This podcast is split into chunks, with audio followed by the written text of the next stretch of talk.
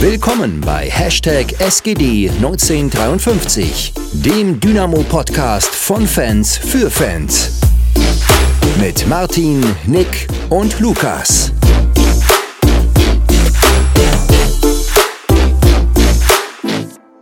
Ja, willkommen zurück. Und wie immer erstmal die obligatorische Frage in die Runde. Wie geht's euch? Ich bin wieder gesund, also beziehungsweise einigermaßen gesund. Ähm, war ja der Grund, warum ich letzte Woche nicht da war. Ging es halt echt kacke. Und da, äh, ja, Corona trifft uns jetzt, glaube ich, gerade alle irgendwie ein bisschen. Deshalb, Husten ist noch da, deshalb entschuldige ich mich schon mal im Vorhinein, falls hier irgendwas äh, passieren sollte. Oder falls ich irgendwie so katschelnde Geräusche mache. Ich bin hier noch ein bisschen am Bonbons lutschen. Ähm, muss einfach sein, weil ich habe mit allem gerade Probleme mit meiner Lunge, meinem Asthma, mit meinem mit Corona und mit meiner Allergie. Deshalb kommt gerade alles zusammen. Aber sonst geht es mir eigentlich super. eigentlich perfekte Voraussetzungen für den Sport, den du treibst, ne?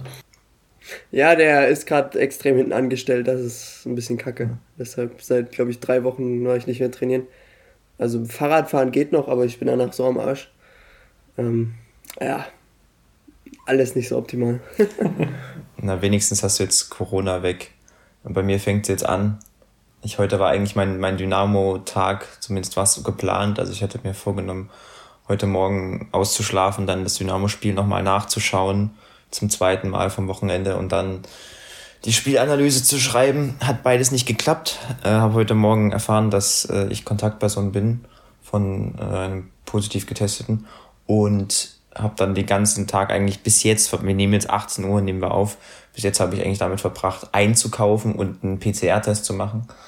Deswegen, deswegen auch ich äh, im Vorhinein schon mal äh, habe leider, hab das Spiel leider nicht zweimal gucken können äh, und werde dann die Spielanalyse erst morgen, also erst Dienstag veröffentlichen können.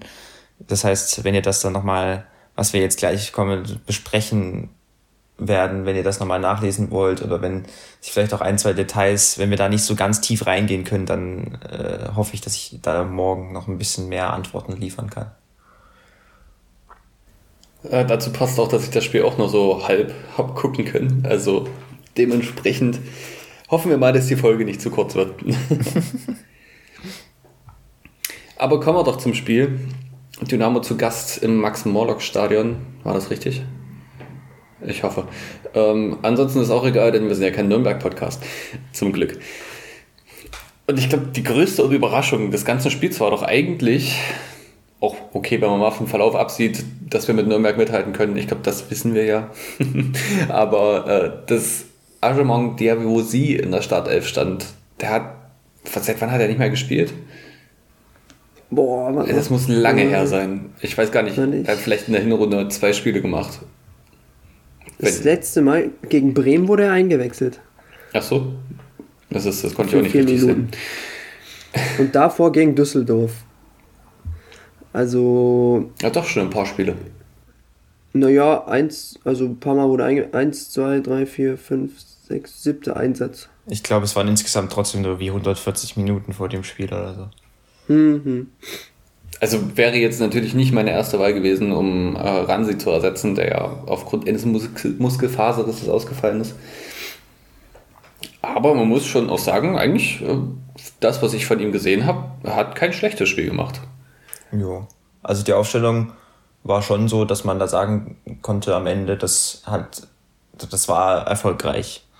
Ähm, so, also ich finde, dass der, wo sie ein gutes Spiel gemacht hat, jetzt auch nicht super überragend, aber trotzdem, äh, ja, definitiv nicht abgefallen ist in, in der Leistung und damit insgesamt ja dann auch noch mit seiner Vorlage einen guten Teil dazu beigetragen hat, äh, dass äh, Dynamo dann das Spiel 1 zu 1 am Ende äh, nicht für sich entscheiden kann, aber zumindest den Punkt mitnehmen kann. das klang gerade nicht so. Das Spiel dann 1 zu 1 für sich entschieden. Genau, ja.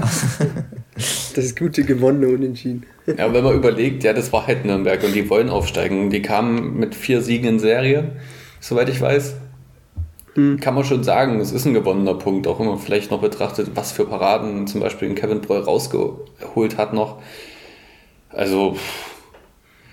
Und nach den ersten 20 Minuten, die ich nur im Ticker verfolgt habe oh Gott. auf Twitter, also Also, die erste Halb Halbzeit, bis zum Tor. Die erste Halb, ja, bis zum Tor konntest du eigentlich an die Wand klatschen, das ganze Spiel. Also Nürnberg hätte schon mit 3-0 führen müssen, als Dynamo das Tor schießt. Ja. Also da kommt genau das ins Spiel, was du gerade gesagt hast, Martin, dass einerseits Nürnberg halt echt einen super Lauf hat und eine richtig brutale Spielweise mit ganz, ganz klaren Abläufen, die sie auch 100% drin haben. Das hast du in den ersten 30, 40 Minuten und besonders in den 10 Minuten nach dem 1 zu 0 echt, echt beein auf beeindruckendste Art und Weise gesehen.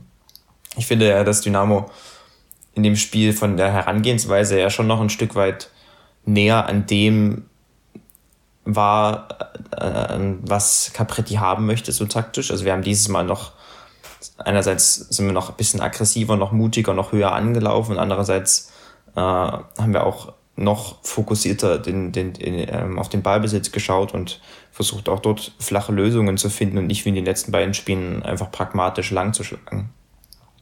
Aber das, einerseits hat das Pressing in dieser Phase nicht funktioniert, weil wir zu viel Personal dann ähm, nach vorne geschoben haben und trotzdem nicht Zugriff gekriegt haben und dann Nürnberg es einfach überspielt hat und äh, dann im, im Mittelfeld das, das große Loch im, im Zentrum äh, überbrückt hat und dann schnell in die Tiefe gekommen, gekommen ist.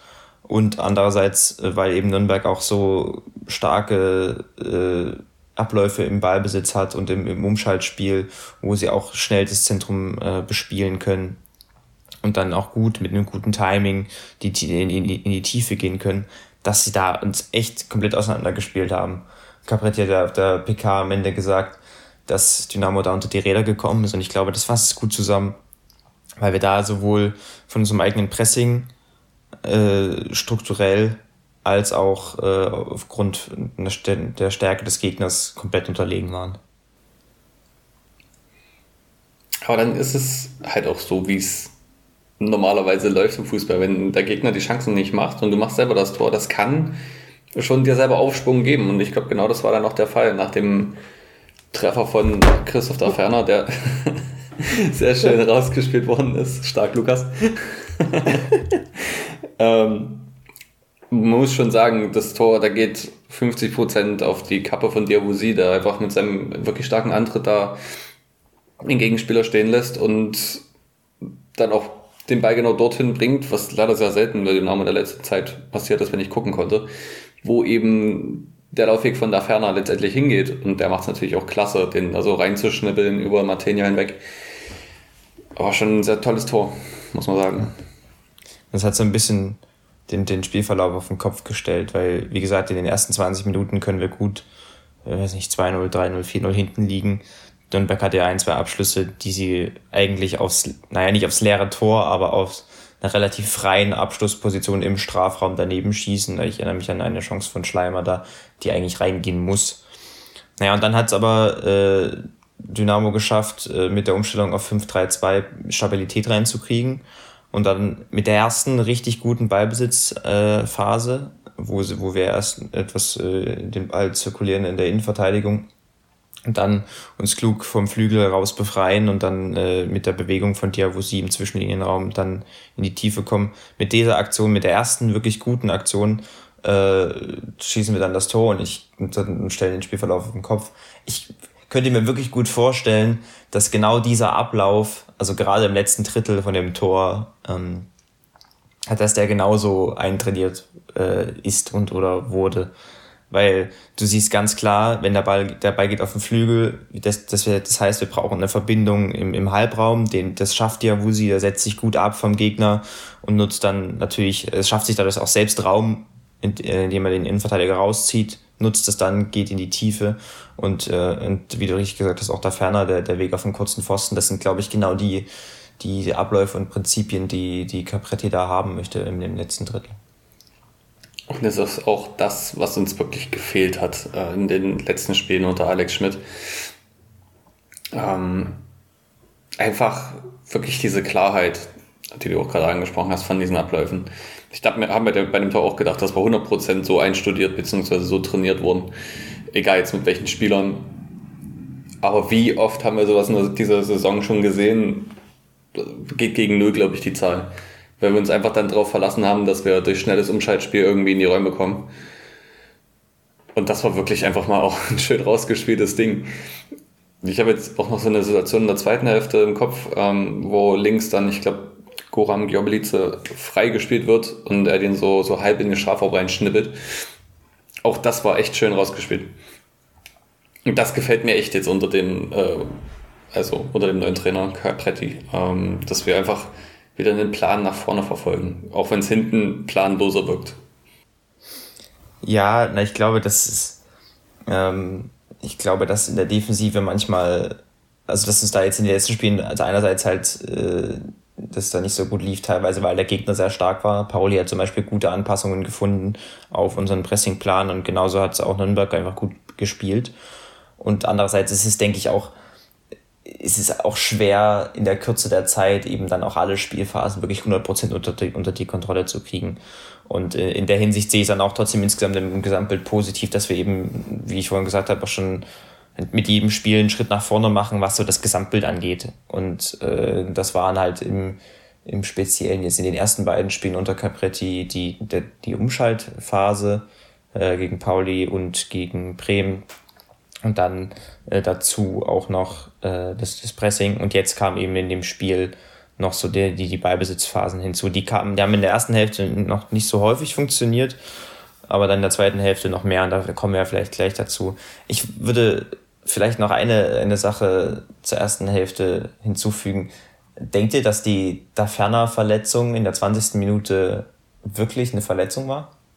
Weil das war also die perfekte Situation, die man auch, äh, ich glaube, von aus England kennt. Da gibt es irgendwie, ich glaube, Southampton ist es ist ein Team, das, also, die sich in der 60., 70. Minute, wo dann immer einer kurz äh, liegen bleibt, da, damit äh, die, die, die Spieler äh, sich ex noch irgendwie so ein Energy-Riegel oder so ähm, essen können.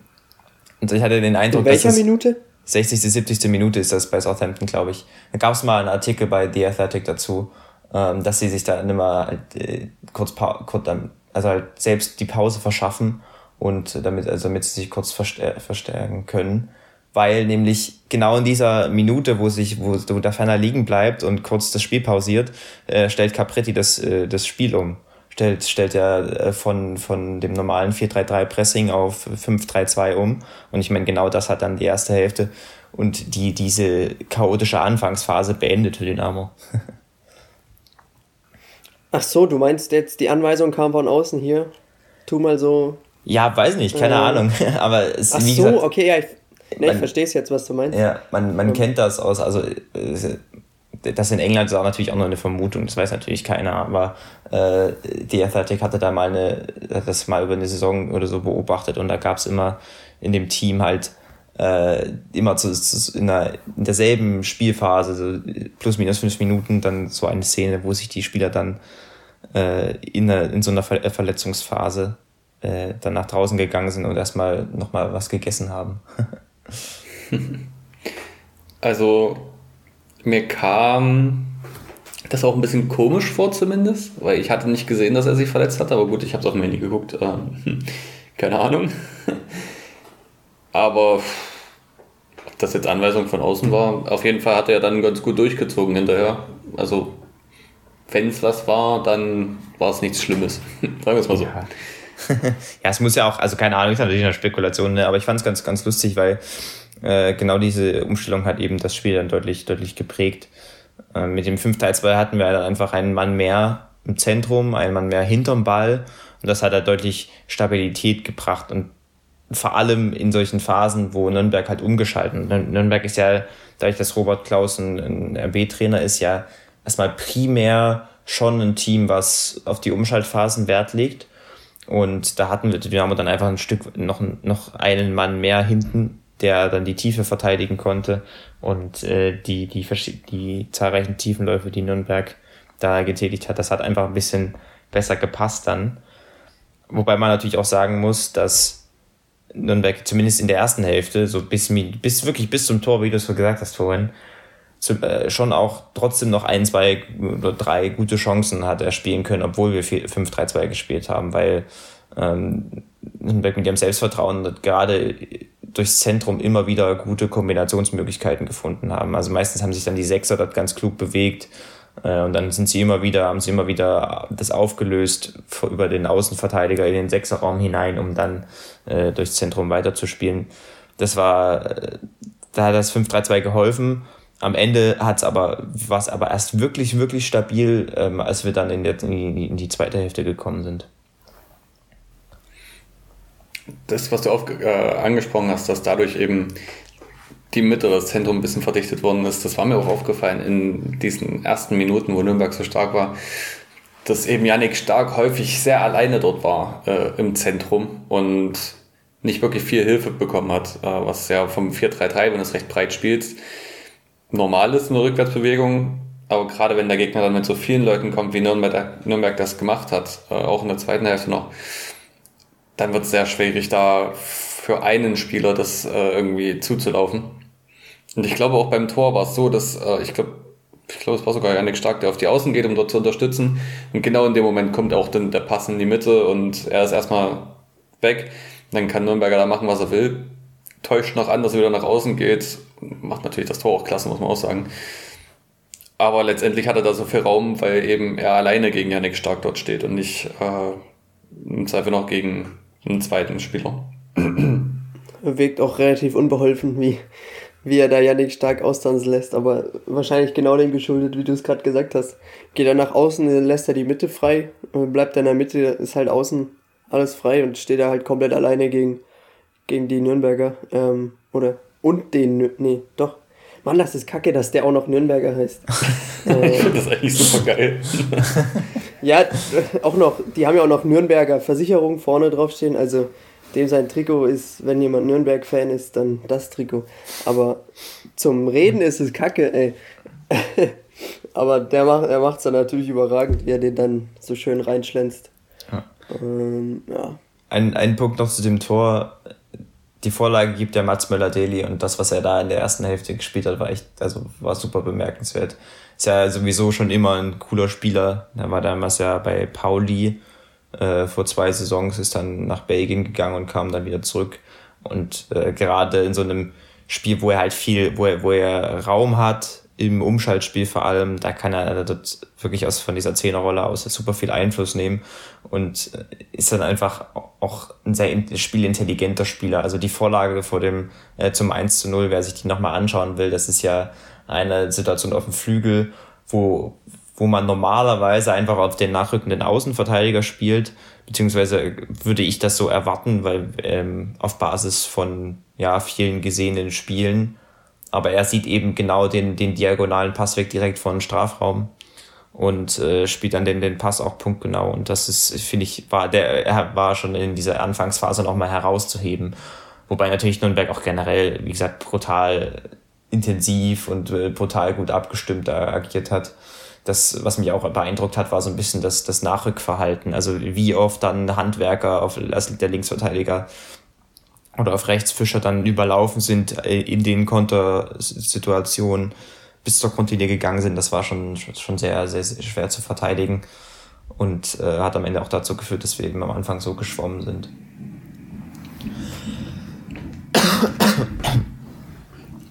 Gesundheit. Ja, jetzt fängt es auch schon an. Da ist es.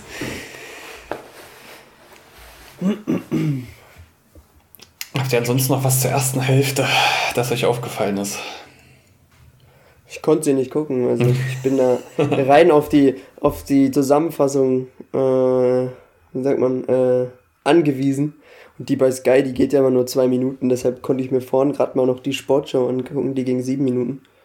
Ähm, aber da ist viel mehr gab es dann auch nicht, außer die den Wucher an Nürnberger Chancen, den sie schlussendlich nicht genutzt haben. Und ähm, naja, ich sag mal, am Ende regen sich viele über unsere Chancenverwertung auf, wenn man jetzt schon die ganzen 90 Minuten betrachtet. Aber tatsächlich können wir, glaube ich, ziemlich froh sein, dass die Nürnberger Chancenverwertung in der ersten Halbzeit so, also man kann es schon sagen, sehr erschreckend schlecht war, weil wir hätten uns auch nicht beschweren dürfen, hätte zur Halbzeit 3-0 stehen. Hätte es 3-0 gestanden. Richtig, ja. Und das wird dann beim nächsten Gegner Schalke. Oh, äh, ja, die schießen die dann halt im Zweifel rein. Aber das ist ja noch eine Weile hin, wir haben jetzt Länderspielpause. Also beleuchten wir doch noch ein bisschen die zweite Hälfte des letzten Spiels, würde ich sagen. ja, ich glaube, noch ganz kurz äh, zur ersten Hälfte, dass er einfach, äh, du, wie, du bist schon strukturell gut auf den Gegner eingestellt, aber du schaffst es nicht, dann den, mit dem Pressing den, den Druck zu erzeugen, den du haben möchtest. Und dadurch äh, kann Nürnberg mit ihrer guten Spielweise, mit ihrer wirklich kompletten Spielweise in allen Spielphasen dann auch die, die strukturellen Schwächen, die ja jedes System hat und die auch dieses, dieser Pressingplan hatte, dann ausnutzen, indem sie immer wieder ins Zentrum gekommen sind, immer wieder ihre Dynamik äh, ausgespielt haben und dann natürlich auch die Chancen kreiert haben.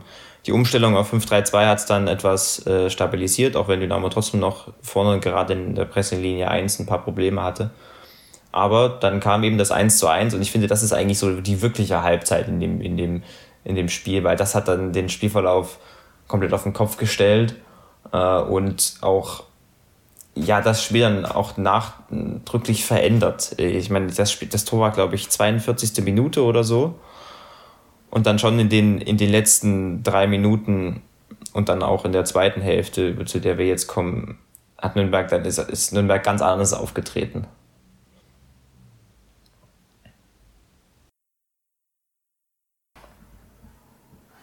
Entschuldigung, ich habe gerade irgendwie Leerlauf im Kopf. Das passiert mir die ganze Zeit. Es tut mir leid. Alles gut.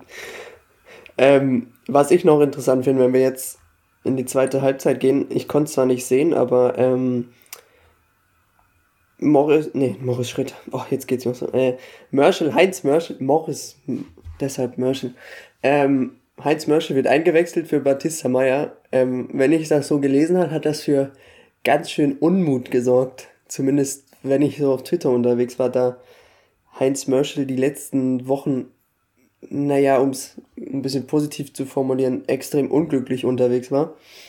Ähm, ich glaube, das ging, wurde ganz krass im, im Hansa-Rostock-Spiel, wurde ausgewechselt nach ich, 20 Minuten oder so. Ähm, wurde dann eingewechselt. Ich habe danach mal rumgefragt, wie so die Stimmung war, gerade auch mit Aki und mit Merschel.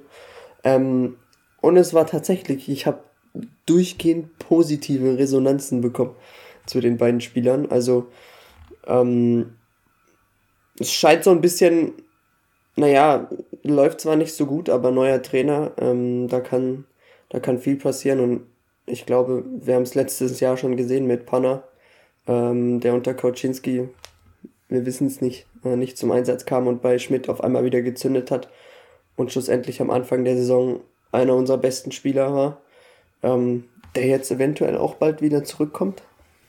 Ich freue mich drauf. Woher wo hast du die Info? naja, wenn du. Ich weiß halt nicht, ob man die Knipser-Verletzung als Anhaltspunkt nehmen darf.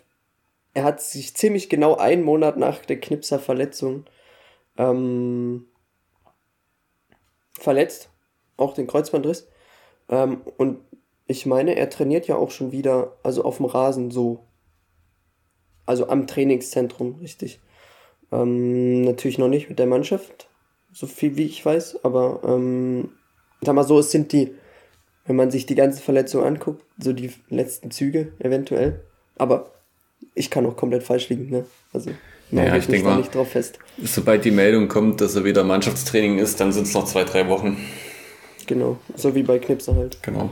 Ähm, Vielleicht ist es ja. ja. nach der Länderspielpause soweit, dass er ins Mannschaftstraining einsteigen kann. Das ist jetzt nochmal eine Woche mehr, die er da äh, hat.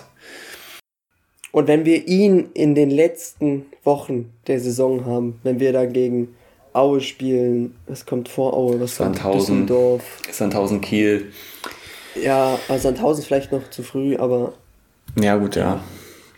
Aber wenn wir ihn haben, allein schon wenn er von der Bank kommen kann, so wie, so wie am Anfang der Saison, boah, dann wird dieses Spiel vorne so viel belebter und das kann so viel Spaß machen. Ich glaube, das kann richtig cool werden. Und wenn wir jetzt noch dazu, wenn Agidir, Wusi und Heinz Mörschel wieder einigermaßen in die Spur finden sollten, das war ja, dann sieht es schon mal um einiges besser aus. Und Václav Trichal vielleicht auch mal einen macht. Also, das wäre schon cool.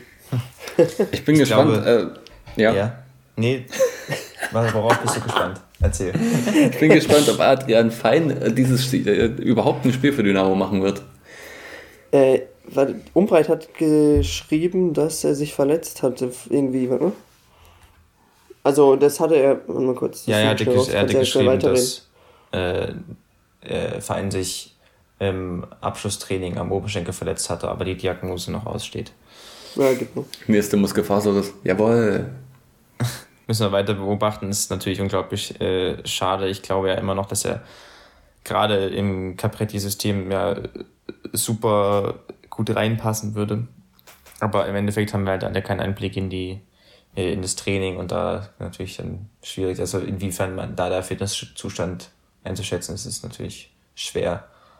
Was ich halt, was ich sagen wollte noch zu, zu Merschel oder, oder Diabusi oder wen auch immer, ähm, ich glaube ja, dass dadurch, dass, dass wir klarere Strukturen und klar, klarere Abläufe haben und auch im Spiel mit Ball ähm, und weniger auf na gut, ja, einfach, klar, dass wir mehr Klarheit drin haben, so wie du es gesagt hast, Martin, vorhin, dann, äh, dass das kann Einzelspielern, oder das typischerweise hilft das Einzelspielern, äh, weil sie dann eben innerhalb ihrer klaren Struktur dann sicherer sind äh, bessere, natürlich auch bessere Entscheidungen treffen und schnellere Entscheidungen treffen, indem sie auch wissen, wie sich der, wie sich der, das, die Teammitglieder verhalten, verhalten und äh, damit natürlich dann am Ende auch erfolgreicher und auch von ihrem Output her, sei es jetzt äh, Chancen kreieren oder äh, Tore schießen, dann auch ein Stück weit äh, besser sind. Ich fand, das hat man in den ersten Spielen jetzt auch bei Königsdörfer gemerkt gehabt, auch wenn er natürlich im Abschluss noch äh, ein bisschen unglücklich agiert hat, aber er hatte deutlich gefährlichere Aktionen. Und ich, ich glaube, ich könnte mir vorstellen, dass Diawusi davon in Zukunft auch profitiert, äh, beispielsweise. Genauso wie Heinz Mörschel, obwohl ich ihn auch grundsätzlich für keinen schlechten Spieler halte. Und äh, ja, das sind manchmal etwas äh, manchmal etwas einseitig war, was so die, was man so gelesen hat, aber gut, das ist ein anderes Thema. Was, Haben alle schon Bundesliga gespielt. Naja, nee, also keine Ahnung. Ich finde ja, es ist halt super komplex, so eine Spielerleistung und manchmal reicht es, dann halt nicht zu sagen, ja, es ist einfach, der will nicht, so. Und gerade bei einem Spieler wie ihm, wo man schnell da rein verfällt, das, äh, weil es einfach so aussieht, dass er nicht laufen will. Äh, aber das halte ich eigentlich, also das, das halte ich nicht für eine wirklich sinnvolle äh, Beurteilung. Aber gut, äh, was man jetzt äh, zurück zum Spiel, was man in der, in der Hälfte gesehen hat bei Heinz Möschel, aber auch generell, ist, dass Dynamo noch klarer agiert hat im, äh, im Pressing, noch sauberer und da hat eben Möschel auch eine, eine sehr, sehr, sehr große Rolle dabei gespielt. Ähm, dass er Capret Cavretti hat ja gesagt in der Pressekonferenz nach dem Spiel, dass er auf die Umstellung nochmal genauer eingegangen ist in der Halbzeit. Und ich könnte mir vorstellen, dass da genau solche Themen besprochen wurden, gerade äh, in der Spielphase Pressing. Weil wir haben ja vorhin angedeutet, obwohl wir umgestellt hatten und obwohl wir dann gerade im, im eigenen Drittel, im, im vor eigenen Strafraum und so stabiler standen, weil wir einen Mann mehr hatten, hat es Nürnberg immer noch mal geschafft, sich äh, zumindest durch die erste Presselinie zu spielen, indem sie es immer wieder über den Außenverteidiger und dann die Sechser aufgelöst haben. Und das lag eben daran, dass da so ein bisschen Zuordnungsprobleme bei Dynamo bestanden. Weil normalerweise in dem 4-3-3 die Achter eher auf den Außenverteidiger schieben. Und so wie wir es auch schon gegen St. Pauli und gegen Bremen gesehen haben. Und jetzt war es halt aber so, dass äh, durch die, durch die Umstellung auf, auf 5-3-2 hatten die Achter halt die Außenverteidiger und die Sechser so ein bisschen in ihren, in ihren Zonen und waren sich teilweise unsicher in der ersten Hälfte, wen sie jetzt zustellen müssen. Und dann hat Nürnberg immer wieder gut aufgelöst. Aber jetzt war es so, in der zweiten Hälfte ganz klar, dass die, der Außenverteidiger erst deutlich, deutlich später unter Druck gesetzt wurden und die Achter, also Merschel und auf der anderen Seite Kade, sich deutlich klarer an den gegnerischen Sechsern orientiert haben und gleichzeitig auch die Stürmer noch deutlich sauberer in ihrer Positionierung waren, was äh, das Schließen der Passwege ins Zentrum anging und so. Und äh, das hat zu noch mehr Stabilität geführt bei, bei Dynamo in, in der zweiten Hälfte. Und am Ende dann auch noch mehr zu noch mehr Ballgewinnen und noch mehr Ballbesitzphasen. Bei Nürnberg hat das sicherlich auch mit reingespielt, dass sie, wie wir vorhin schon angedeutet, angedeutet haben, nicht so wirklich mehr im Spiel waren, dass sie nicht so mutig, nicht mehr so dynamisch waren, sondern auch häufiger dann mal die falsche Entscheidung getroffen haben, den, den Pass ins Zentrum gespielt haben, der dann aber eben nicht ankam. Äh, aber für Dynamo war diese, diese zweite Hälfte dann nochmal äh, eine Verbesserung im Vergleich zu davor, weil man eben noch klarer, noch strukturierter und auch noch kompakter agiert hat insgesamt. Es ist so schade, dass ich diese Schlussphase nicht sehen konnte, auch wenn, also auch wenn es wahrscheinlich ähm, von dem, was ich gelesen habe, ähm, dann nicht mehr auf das Nürnberger Tor ging, sondern auf unser Tor. Aber ich hätte sogar diese Brollparaden gesehen, weil ich es unfassbar finde, wie gut er mit seinen Reflexen ist. Da, das ist äh, wirklich, äh, das ist meine gut, das ist seine größte Stärke, das muss man ganz klar so hervorheben.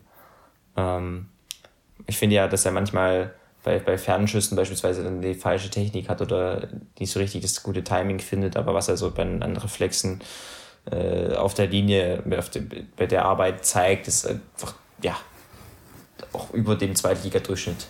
Und ähm, das hat er schon in der ersten Hälfte einmal gezeigt, bei einer Chance von mhm. Nürnberger, wenn ich mich nicht irre. Ganz Und, am Anfang. Genau. Mhm. Und dann in der zweiten Hälfte gegen, am Ende hält der Dynamo einfach im Spiel. Also man muss ja sagen, dass, dass wir durch das stabilere Pressing, was ich gerade erklärt habe, äh, in der Anfangsphase der zweiten Hälfte, vielleicht so bis Minute 70, 75 schon noch ganz gut im Spiel waren. Äh, die Hälfte schon uns gehörte, insofern, dass wir mehr Ballbesitz hatten und uns ab und an mal über den Flügel, über den Halbverteidiger gut in den, in den Sechserraum lösen konnten und dann äh, nach vorne das Spiel fortgesetzt haben. Das waren so ähnliche Szenen im Aufbau wie das äh, 1 zu 1. Nur, dass wir dann im, im letzten Drittel entweder die, das Tor nicht machen, wie bei Diavosi in der 48. Minute oder so, oder dann die, die letzte Flanke nicht so dynamisch oder, und nicht so gut getimed kommt in den Strafraum. Äh, da, da haben wir uns sozusagen schon ein Stück weit dann noch, äh, sind wir noch häufiger in, in, zumindest in gefährliche Zonen gekommen. Aber dann die letzten 15 Minuten sind dann genau die Phase, die du jetzt nicht gesehen hast, Martin, aber es ist genau die Phase, wo Proll dann brillieren kann, weil ja, Dynamo bisschen wieder die Kraft ausgeht, hatte ich das, hatte ich das, hatte ich das Gefühl, dass äh, ja, Dynamo dann im Verschieben nicht mehr so 100% die Wege mitgehen konnte. Nürnberg ab und an wieder den Weg gefunden hat ins Zentrum, ähm, dann auch mit dem Nachrückverhalten von den Außenverteidigern gut in die Dynamik gekommen ist und dann zu einige Chancen kreiert hat, auch durch einfach ja, etwas chaotische Umschaltsituationen auf beiden Seiten. Ähm, aber da, wie gesagt, hält uns voll im Spiel. Das muss man ganz klar so sagen. Bin ich auch gespannt. Also, das jetzt mal abgesehen davon, ich meine, ich bin Fan von Dynamo, aber dass er sich das immer noch so antut mit uns. Äh, vor zwei Saisons da unten rumgekurkst und mit Abstand unser bester Spieler letztes Jahr dritte Liga. Dieses Jahr wieder unten drinne hängt, zumindest jetzt. Ähm, naja, bin ich mal gespannt in Zukunft, wie es, wie das aussieht mit ihm. Ultra geiler Typ und ich hoffe, er bleibt uns lange erhalten, weil was er auf der Linie bei den Abstößen, da kommt mir manchmal das Grauen. ähm, das ist aber, der Grund, warum er nicht höher spielt. Vermutlich, ja. Ähm, vielleicht gucke ich auch ein bisschen zu viel Freiburg, aber ähm, ja, also bin ich extrem froh drüber. Und ich meine, Christoph Ferner hat das danach, ich weiß nicht wo, im Kicker steht, ähm, hat ihm da extra nochmal Sonderlob gegeben, weil ich glaube, Broll ist mit der einzige Grund, warum wir eine warum es nach 45 Minuten 1 zu 1 steht und nicht 3 zu 0. Auf jeden Fall. Ähm, ist einfach so, das hat einfach da auch gar nicht funktioniert. Generell bei Dynamo und generell funktioniert hat nur er. und das sehr, sehr gut. Ähm, ja, ich glaube, wir können sehr glücklich schätzen, so einen Torhüter zu haben und jetzt auch schon über drei Jahre hinweg. Oder fast drei Jahre. Und das ist Aber wichtig. Genauso sollten wir vielleicht erwähnen, dass die Spiele, wo er nicht da war, wir einen zweiten Torhüter hatten, der absolut auch geliefert hat. Richtig, ja. Ähm, ja, und ich würde sagen, wir, wir nehmen ihn jetzt einfach in die Kicker-Elf des Tages mit auf und streichen Rondro Verzina raus, den Spieler des Tages. Der braucht auch kein Schwein. Und einer Niederlage. Ähm, ja, komisch, aber ja, wie gesagt extrem guter Torwart und froh, dass er bei uns ist. Ich habe mir tatsächlich zuletzt letztens mal ein Spiel angeguckt, wo er neu zu uns kam, also die Anfangszeit unter Fiello.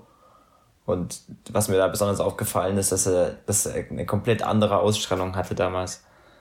Hat er dann so ein, so ein leicht überdimensioniertes Trikot an und äh, sah dann so richtig, also so richtig, weiß nicht, harmlos aus.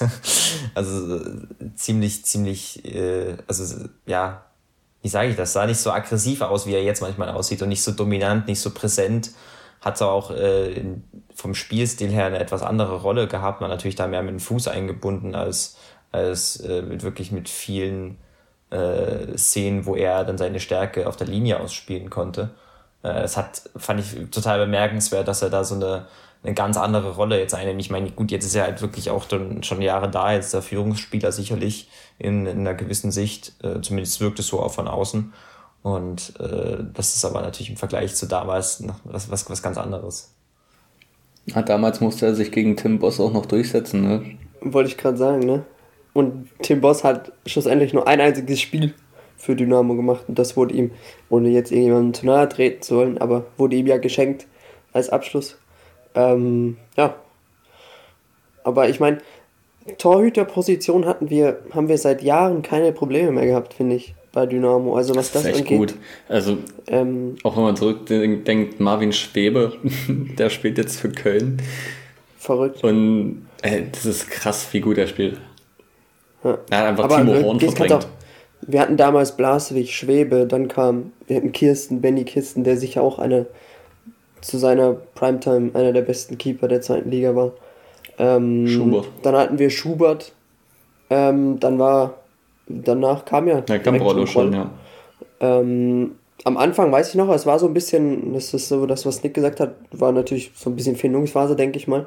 Aber wir haben in den letzten Jahren, wir haben keine Probleme mit Torhütern und ich glaube, das ist auch ein wichtiger Punkt, weil es gab mal eine Zeit lang, da, da gab es Clubs, die haben da hinten, auch in der Bundesliga, da, äh, ich, wer war denn das? Ich weiß es gerade nicht mehr genau. Aber ey, da gab es Spiele, da haben die eins nach dem anderen wegen den Torhütern verloren. Gut, das ist jetzt ein bisschen übertrieben, aber ich glaube, ihr wisst, was ich meine. Hm. Ähm, und es ist so wichtig, gerade auch in der zweiten Liga, ey, wo wir stehen würden ohne ihn, will ich mir nicht ausmalen. Das stimmt leider. Das ist leider wirklich wahr. Wobei ich glaube, mit der Spielweise, die wir jetzt so langsam reinkriegen, hätten wir mehr Punkte auf dem Konto. Aber das ist natürlich totales äh, wäre, wäre Fahrradkette quasi. ich wollte es gerade auch sagen. Der gute alte Lothar Matthäus. Jetzt müssen wir einfach hoffen, dass äh, das sich noch ja, mit sich ausgeht quasi, dass wir am Ende dann doch direkt den äh, Klassenhalt schaffen. Hey, noch haben wir es selber in der Hand. Wir spielen noch gegen Sandhausen. Das ist natürlich äh, ein Pflichtsieg dann. Aber dann müssen wir halt auch mal Spiele wie gegen Kiel oder gegen äh, Düsseldorf ziehen. Das Problem ist. Aber wir haben noch, wir haben fünf Gegner, die Platz 10 oder niedriger stehen. Das sind Regensburg, Kiel, Düsseldorf, äh, Sandhausen und Aue. Und. Das hätte ich auch nicht gedacht, dass Regensburg hin, also jetzt unter Platz 9 ist. Regensburg, der war, ja, aber die, weißt du, wie lange die Erster waren? Die haben so viele Punkte wie wir in der Rückrunde. Vier?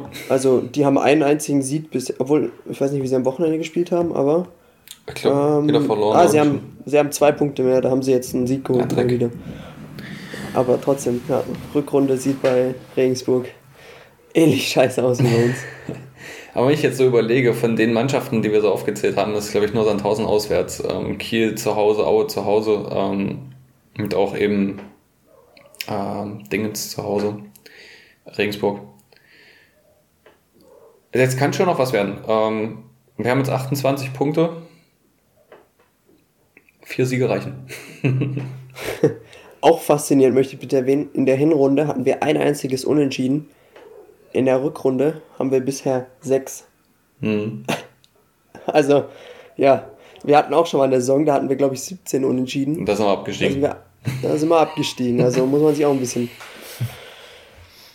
Ich bin aber tatsächlich auch optimistisch äh, für die kommenden Wochen. Ich, so, ein, so ein Trainerwechsel in der Saison ist ja durchaus nicht risikolos.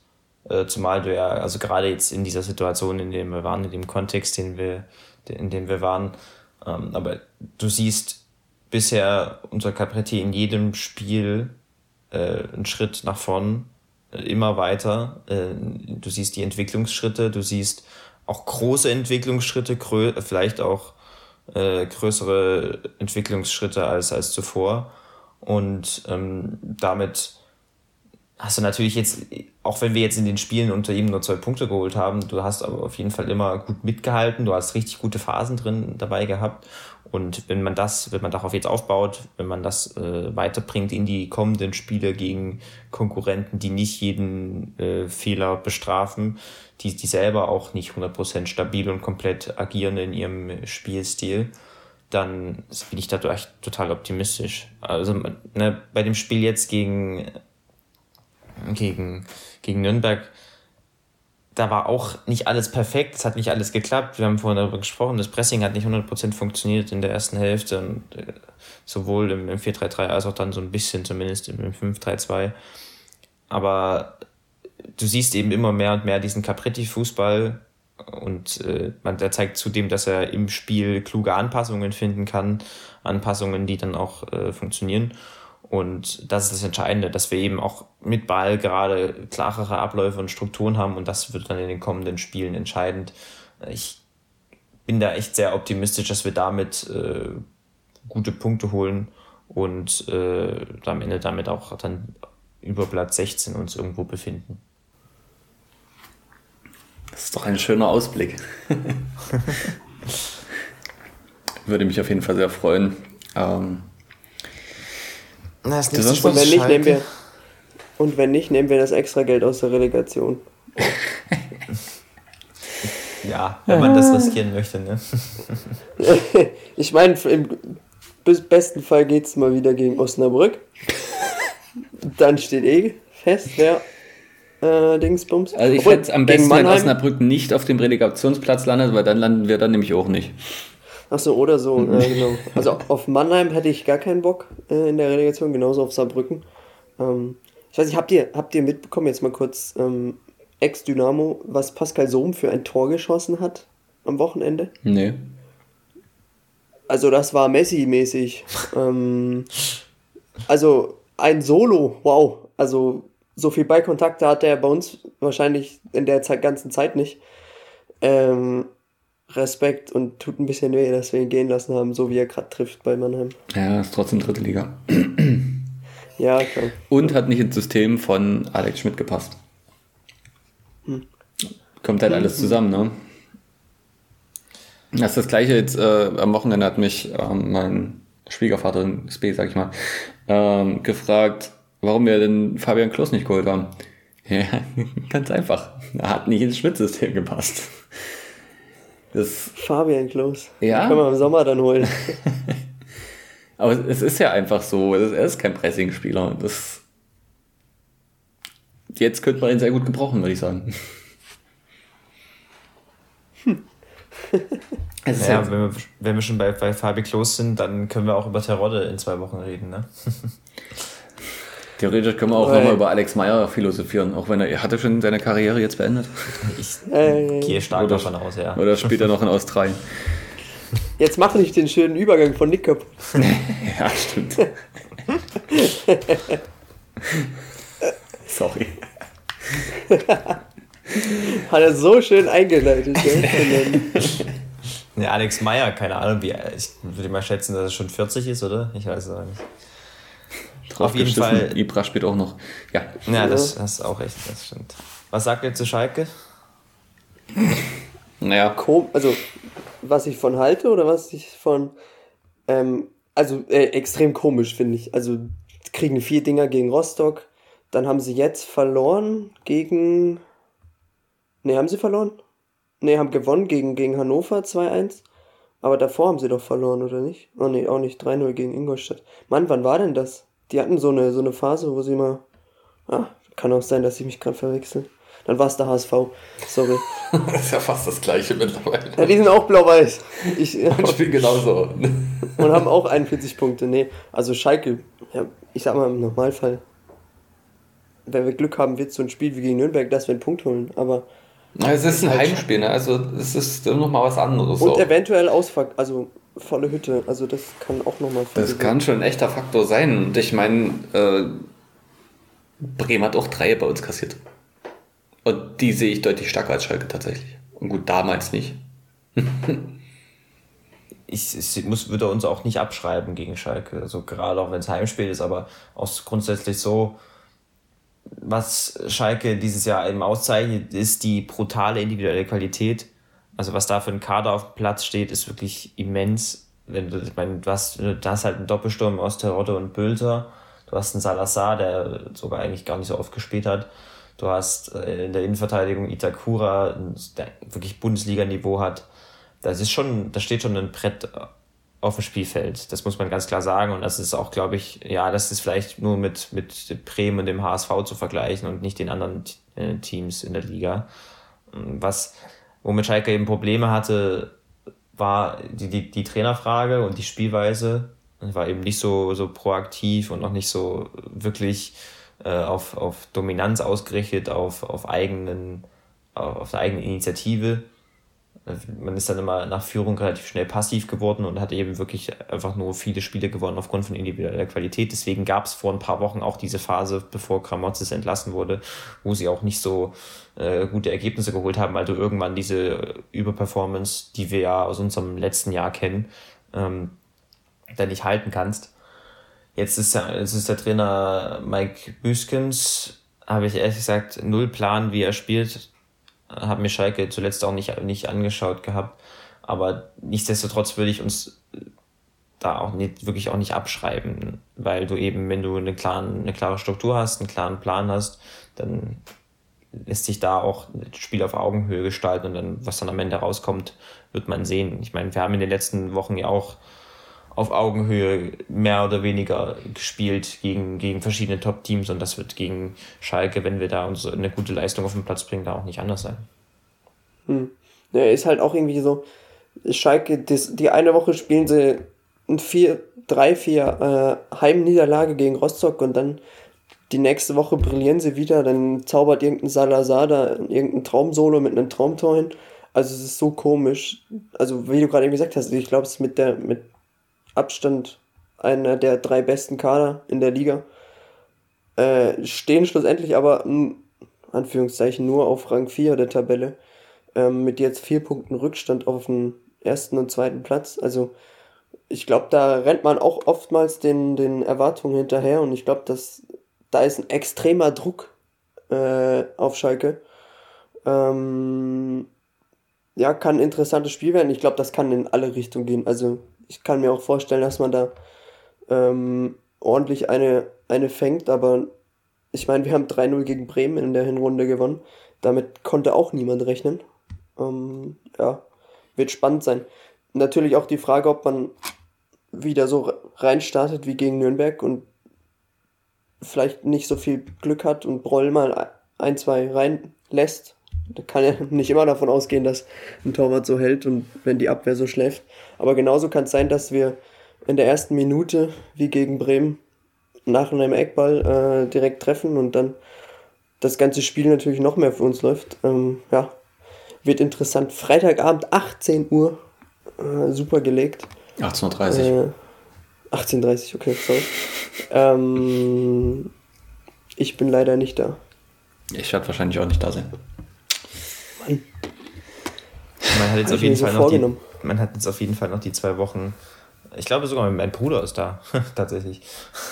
Aber was ich sagen wollte, ich glaube, man, äh, man hat jetzt halt noch die zwei Wochen, wo man wirklich nochmal intensiv an den Abläufen arbeiten kann. Das ist nochmal sehr wertvolle Zeit. Dann Capret hat jetzt halt drei Arbeitswochen, also drei normale Spieltagswochen, wo du, keine Ahnung, vielleicht vier Tage Trainingszeit hast oder so. Wenn überhaupt, ich weiß es nicht. Ähm, aber da kann er natürlich nochmal einen deutlichen äh, Impuls setzen und das Team nochmal weiterbringen, was seine Ideen betrifft. Und dann wird man sehen, wie, wie viele davon dann gegen Schalke schon gut funktionieren. Wie gesagt, ich würde es da nicht abschreiben, da ist alles, alles möglich. Dann schaut man mal, was daraus kommt. Punkte kann man da auch holen. Ich sehe da jetzt nicht so, dass es ein Spiel ist, wo du, äh, ja, wo du mit null Punkten rechnen musst.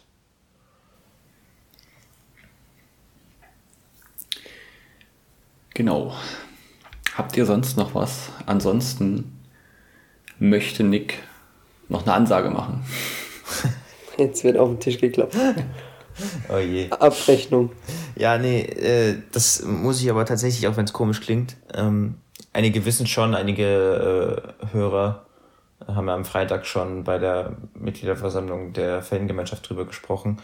Das ist meine letzte Folge hier in dem Podcast. Äh, ich werde jetzt aussteigen. Das ist so der Plan. Äh, ob das äh, nur auf Zeit ist oder nicht, wird man sehen. Aber das ist, ich werde auf jeden Fall jetzt erstmal erstmal aufhören, mit dem, mit dem Podcast-Team dabei zu sein. Ich habe, also für mich hat sich eine berufliche Möglichkeit ergeben, die, die unglaublich riesig ist, also die, die super, super spannend ist und für die ich echt extrem dankbar bin, dass sie mir ermöglicht wurde von, von den Verantwortlichen. Und auf jeden Fall ist das aus verschiedenen Gründen nicht mehr so richtig vereinbar mit dem Podcast. Und deswegen habe ich für mich dann entschieden, nicht äh, weiterzumachen. Das ist natürlich auch irgendwo super schade, weil es hat echt viel Spaß gemacht und, und ja, ich habe, glaube ich, noch mehr gelernt äh, in, in, die, in dieser Zeit. Das haben wir jetzt ein reichliches Jahr gemacht. Wir haben viel ausprobiert, viel versucht. Wir haben auch nicht immer alles richtig gemacht, aber ich habe super viel gelernt und das ist, glaube ich, äh, ja, das, das, das Entscheidende. Aber ja, ich hoffe, dass es zumindest teilweise gut anzuhören war. Und jetzt geht's natürlich auch äh, genauso weiter. Martin und Lukas, ihr beide werdet das ja äh, weiterführen. Es gibt sicherlich auch noch tausende Möglichkeiten, wo wir, wo sich, wo wir uns, wo sich der Podcast verbessern kann. Äh, vielleicht werde ich in Zukunft auch nochmal äh, wieder dabei sein. Das äh, kann ich zum jetzigen Zeitpunkt nicht sagen.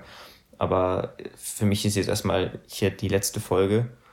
Und ähm, ja, dann schauen wir mal, wie sich so, was sich so ergibt in Zukunft. ich kann, glaube ich, bestätigen, dass das die richtige Wahl ist, so wie du das jetzt machst. Richtig, ähm, ja. Ich glaube, es hat auch uns beiden extrem viel Spaß gemacht mit dir. Ähm, vor allem, also ich weiß nicht, wie es dir geht, Martin, aber ich habe noch nie jemanden gehört, der so viel Fußball-Sachverstand hat und mir Dinge erklärt, da bin ich nicht mal im Traum drauf gekommen und ich habe sehr komische Träume und sehr faszinierende Träume. Ähm, ja, war extreme Bereicherung. Ich bin ultra froh, dass das damals so alles geklappt hat. Ähm, bist natürlich immer wieder gerne gesehen hier. Ähm, einfach anklopfen und dann bist genau. du wieder dabei. Es muss ja auch kein Abschied auf, auf alle Zeit sein. Genau, richtig. Ähm, du hast es auch schon gesagt, Nick. Es ist super schade, dass du gehst, sozusagen. Aber ich wünsche dir super viel Erfolg bei dem, was du jetzt machst. Und ähm, ja, einfach auch großes Danke dafür, dass du mit dabei warst. Ähm, ich glaube, unser Podcast wäre nicht das, was ihn ausmacht, wenn du nicht dabei gewesen wärst. Dementsprechend hoffentlich können wir diesen Standard hochhalten. Ähm, kann schon sein, dass es sich auch ein bisschen ähm, verändert ohne dich, einfach weil wir nicht diesen Blick haben, den du hast. Ähm, aber ja, es war einfach äh, großartig, das jetzt über ein Jahr lang mit dir zusammen zu machen. Und äh, ich wünsche einfach viel Erfolg bei dem, was du machst. danke. Danke euch auf jeden Fall. Also danke an die an alle Zuhörerinnen und Zuhörer die das Jahr mitverfolgt haben. Es hat auch immer super viel Spaß gemacht, so über Social Media und so in den Diskurs zu treten, miteinander zu diskutieren. Wie gesagt, ich habe auch super viel gelernt in der Zeit. Also äh, das ist, glaube ich, das, was ich am meisten mitnehme. Genau. Und äh, ja, jetzt, jetzt macht ihr einfach genauso gut weiter äh, und wahrscheinlich auch noch besser. Also es, es gibt, ergeben sich sicherlich auch noch, also ja, wie gesagt, es gibt noch tausende Möglichkeiten, wo sich der Podcast verbessern kann und äh, auch inhaltlich, man kann auch in mehr, mehr Richtungen gehen. Und ich werde auf jeden Definitiv. Fall die Folgen dann immer weiter verfolgen und auch äh, weiter hören. Das habe ich ja jetzt immer nicht gemacht, weil ich äh, also, das habe ich nur ganz am Anfang gemacht, aber jetzt seit, seit keine Ahnung, einem halben, dreiviertel Jahr höre ich mir die Folgen nicht mehr an. Das fühle ich. Es ist irgendwie komisch, sich selber reden zu hören. Ja, genau.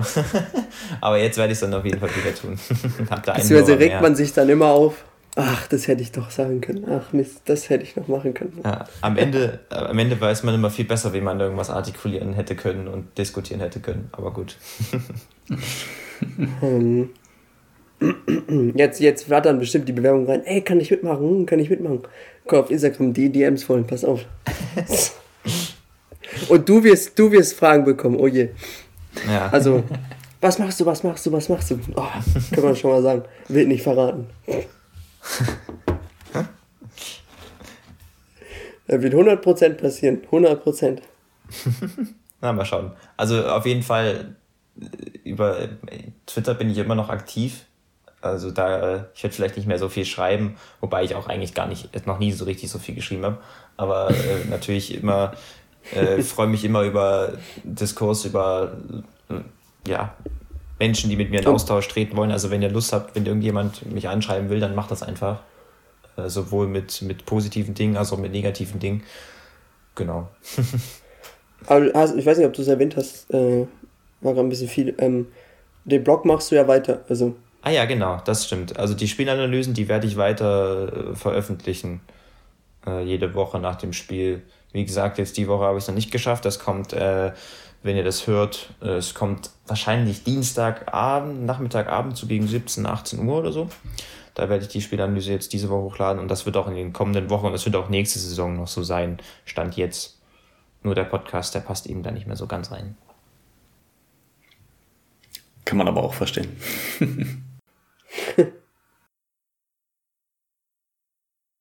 Möchtet ihr sonst noch etwas loswerden heute? nein, jetzt muss ich die Taschentücher erklären. Das ist ja ganz emotional. Nein, gut, einfach dann- nur nochmal nur noch mal Danke und dann, genau, das war's. Mic drop. Ja, dann bleibt uns auch nichts anderes übrig, als dir nochmal Danke zu sagen. Und äh, an die Zuschauer oder Zuhörer, wenn man mich sehen könnte, das wäre schlecht.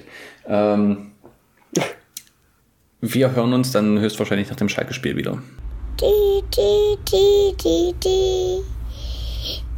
Na, na, na, na, na.